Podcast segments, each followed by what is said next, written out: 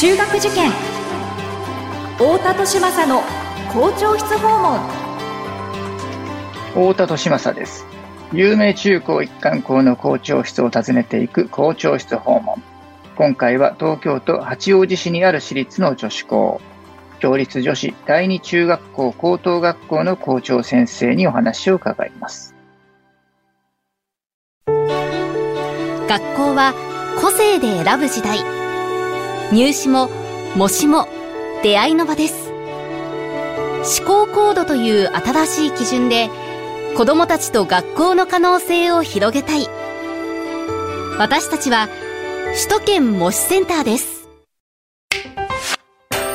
太田利政の校長室訪問。文化放送ポッドキャスト QR 太田利政の校長室訪問。それでは、共立女子第二中学校高等学校の校長、晴山誠也先生にお話を伺っていきましょう。晴山先生、よろしくお願いします。よろしくお願いします。えー、というわけでですね、今回は共立女子第二中高さんのお話を伺っていこうと思うんですけれども、えー、まずはですね、えー、学校の立地について、はい、えー、最寄りの駅ですとか、え周りの環境ですとかについて教えていただけますでしょうか。えー、本校はですね、八王子市の西部にございます。校舎の窓からは、都民の憩いの山で日本遺産にも認定されました高尾山が近くに見える標高約200メートルの月読峰という丘陵に東京ドーム5個分の広大なキャンパスを構えております。えー、非常に四季の変化がはっきりしておりまして、もう生徒たち直にその変化を感じることのできる緑豊かな環境にございます。じゃあ、高尾山ですと、11月になってくるともうそろそろ秋、あの、そうですね。はい。ね、あの、紅葉がね、ぼちぼち始まってきました。ね、ぼちぼちですかね。はい。はい。そうですか。それをね、学校から眺められるっていうのはなかなか贅沢な。そうですね。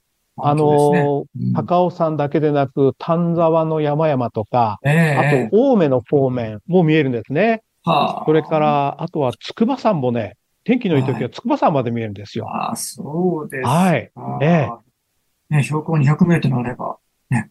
そうですね。景色がいいですね。はい、はい、すみません、ありがとうございます。はい。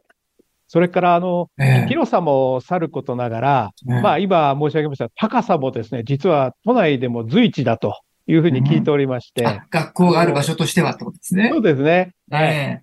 空に一番近い学校っていうキャッチフレーズを使っております。はい。なってたみたいでいいですね。はい。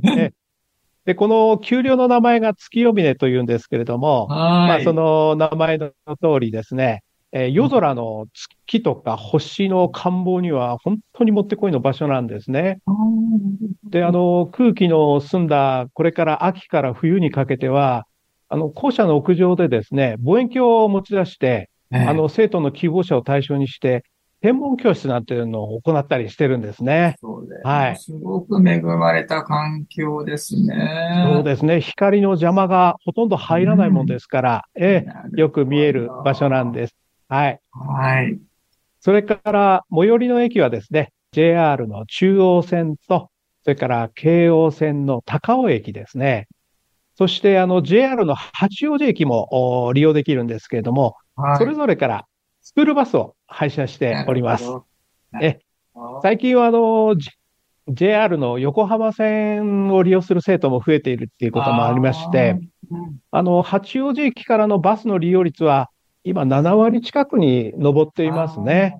はい。7割の生徒さんが八王子からスクールバスにそうですね。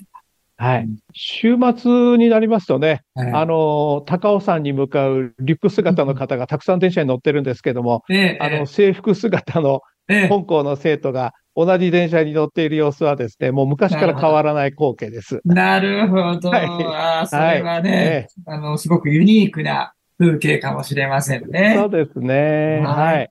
ありがとうあとですね、弁償といえば、あの、近くにですね、あの、大正天皇と昭和天皇を祀った卵漁ですとか、なるほど。あと、イチョウ並木が非常に美しい甲州街道などがございます。はい。えー、空に一番近い学校というですね。はい。教室主体に中高さんなんですけれども、えー、それではその学校の中のご様子、どんな感じなのかも教えていただけますでしょうか？はい。えー、本校はですね、中学校が3クラス、から高校からは新たな留学生も加わって、えー、学年あたり6から7クラスで構成されております。はい。えー、全校生徒数が約750名。はい。で、半数近くが大体八王子を中心とした多摩地区から通学しております。あの、5月にですね、ちょうど放送していただいた神田の共立女子中学高等学校。ね、こちらとはですね、同じ併設校で、はい、あの、生徒のタイプとしては共通するものがあると思ってます。うん、はい。なるほど、そうでしょうね。ええ。あの、非常に明るく元気で、気が優しい生徒が多いということ。はいはい、なるほど。ただ、あの、こちら八王子空間が非常に広いもんですから、ね、こう、なんていうんですかね、のびのびと頑張る生徒が多いなというふうには感じております。はい。それから私は普段ですね、この校長室のドアを開けておくんですけれども、はい。時折生徒たちが訪ねてきて、いろいろと学校生活について話に来てくれたりします。はい。で、最近では確か、あの、香港の運動会ですね、体育大会って言ってるんですけれども、はい、こちらについてもっとこんな風にしたら喜んでもらえるんじゃないかな、なんて、あの考えをですね、いろいろ意見してくれましてね。はい。で、それがまあ、決してこう、一方的な要求ではなくて、なんかこう、今の共立第二の良さを非常にこう大事、大事にしながら、もっと良くしたいという思いが込められていて、あの、私としては非常に頼もしく思いました。はい。あの、実はですね、はい、昨年度から共立女子学園では、リーダーシップの共立っていうのをビジョンとして掲げているんですね。あの、大学も含めて全体で、はい。そうですね。大学から幼稚園までですね。はいうん、で、これに基づいて本校ではですね、はい、まあ、セルフリーダーシップを発揮して、広く社会に貢献できる自立した女性の育成に力を注いでいるところなんです。はい。で、組織のトップにこう立つリーダーシップっていうのとは異なりまして、え自分ならではの力で友達と仲間と協力して課題を克服する力を指しておりまして、うん、まあ、こういったことをですね、いろいろな各種行事、あるいは探求の時間などを利用して育成しているところです。で、まあ今少しずつその目が出てきてるんじゃないかなっていうことを、先ほどなども含めてですね。早いですね。発語が早いですね。ね、ところですね。なるほど。はい、ありがとうございます。はい、実は高校の方ではですね、うん、昨年度から新しい構成を導入いたしました。で、実はこれまでも特別進学コースとか、それから総合進学コースなんていうのがあったんですけれども、うん、これに加えましてね、はい、もう英語力の向上に特化して、はい、もうクラスの仲間全員が1年生の3学期に丸々ニュージーランドへターム留学するという英語コースですね。それから、高大連携。まあ、上にあの、共立女子大学があるんですけども、はい。え高大連携に重点を置いて、うん、あの、3年生になると、はい、高校3年生で共立女子大学の講義を受講できるという、共立進学コースというのを加えました。ええー、あ、いいですね。えー、で、まあ、これによってですね、あの、うん、生徒たちも非常にこう、進路志望多様化してるんですけれども、うんうん、まあ、そういったものに細かくこう対応することが可能になりました。今、では4コースあるというそうですね。最終的には4コースということとなります。なるほど。はい。そういったですね、教室女子第二中高さんなんですけれども、えー、学校の歴史についても伺っていきたいと思うんですが、いかがでしょうか？はい。えー、香港の母体である共立女子学園。これはですね、共立女子職業学校として、1886年に34名の先駆者たちによって共同設立された学校なんですね。で、その中で本校は1970年にあの第二高等学校として八王子キャンパスで産声を上げました。えー、以来ですね、もう半世紀を超えております。はい。それから第二中学校はその後、1984年に設立されまして、なるほど。えー見学の精神はもう学園一貫してですね、女性の自立と自活、はい。それから校訓は誠実、勤勉、友愛ということで掲げております。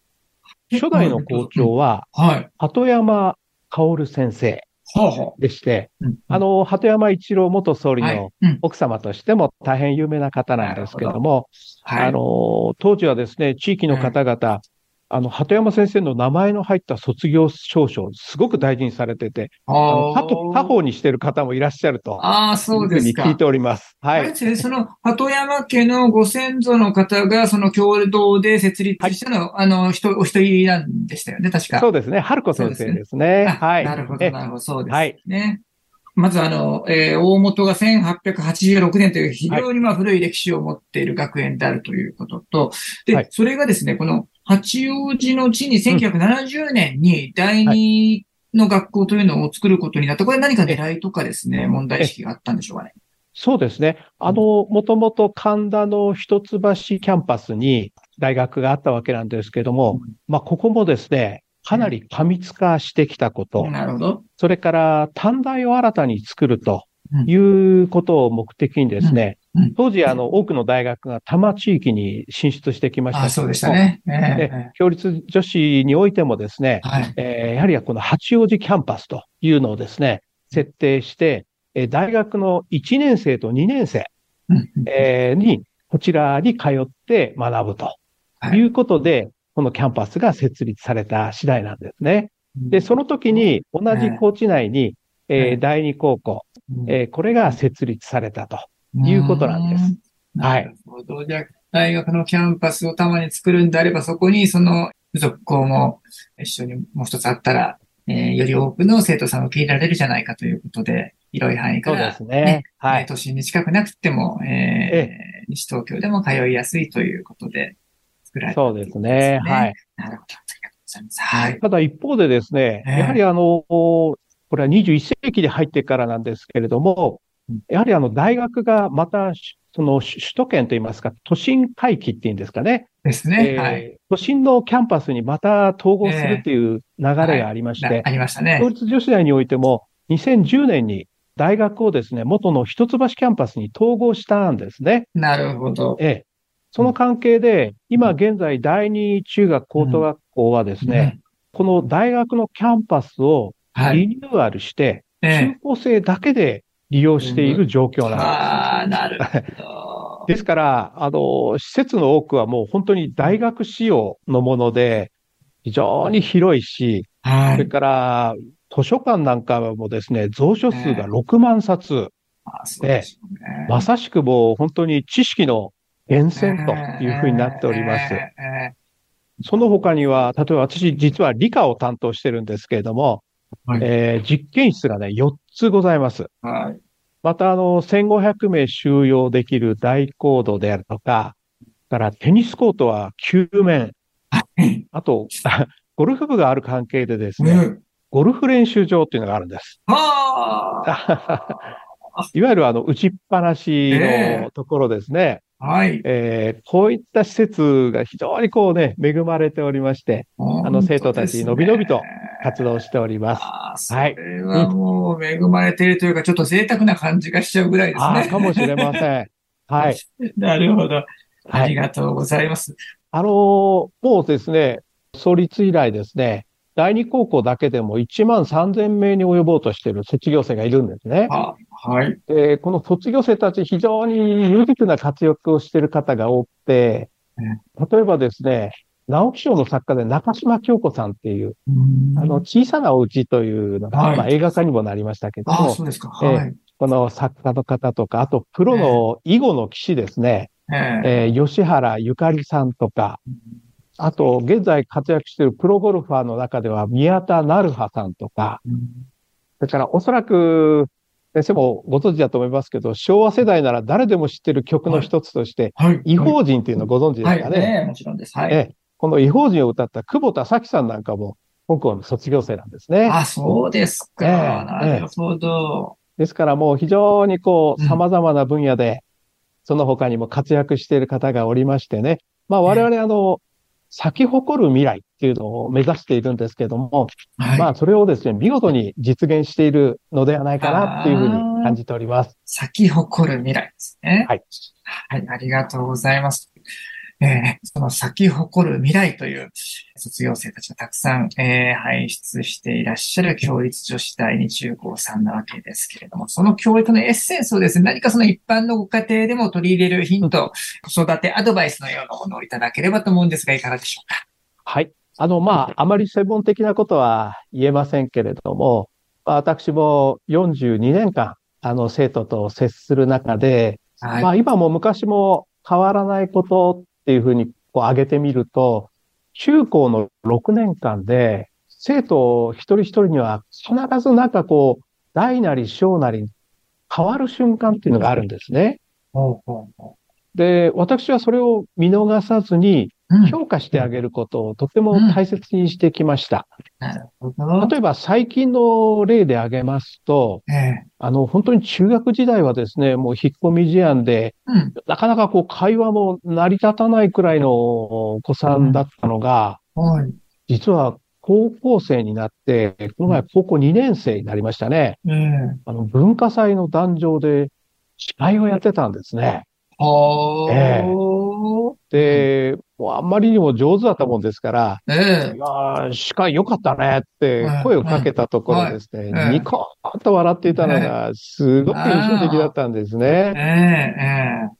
で、私もこの教員生活の中で、こういった変わる瞬間っていうのもですね、何度も見てきたんですけれども、はい、このこの変わる内容とかきっかけには個人差はあるんですけれども、はい、子供は必ず変わるっていうことを信じること。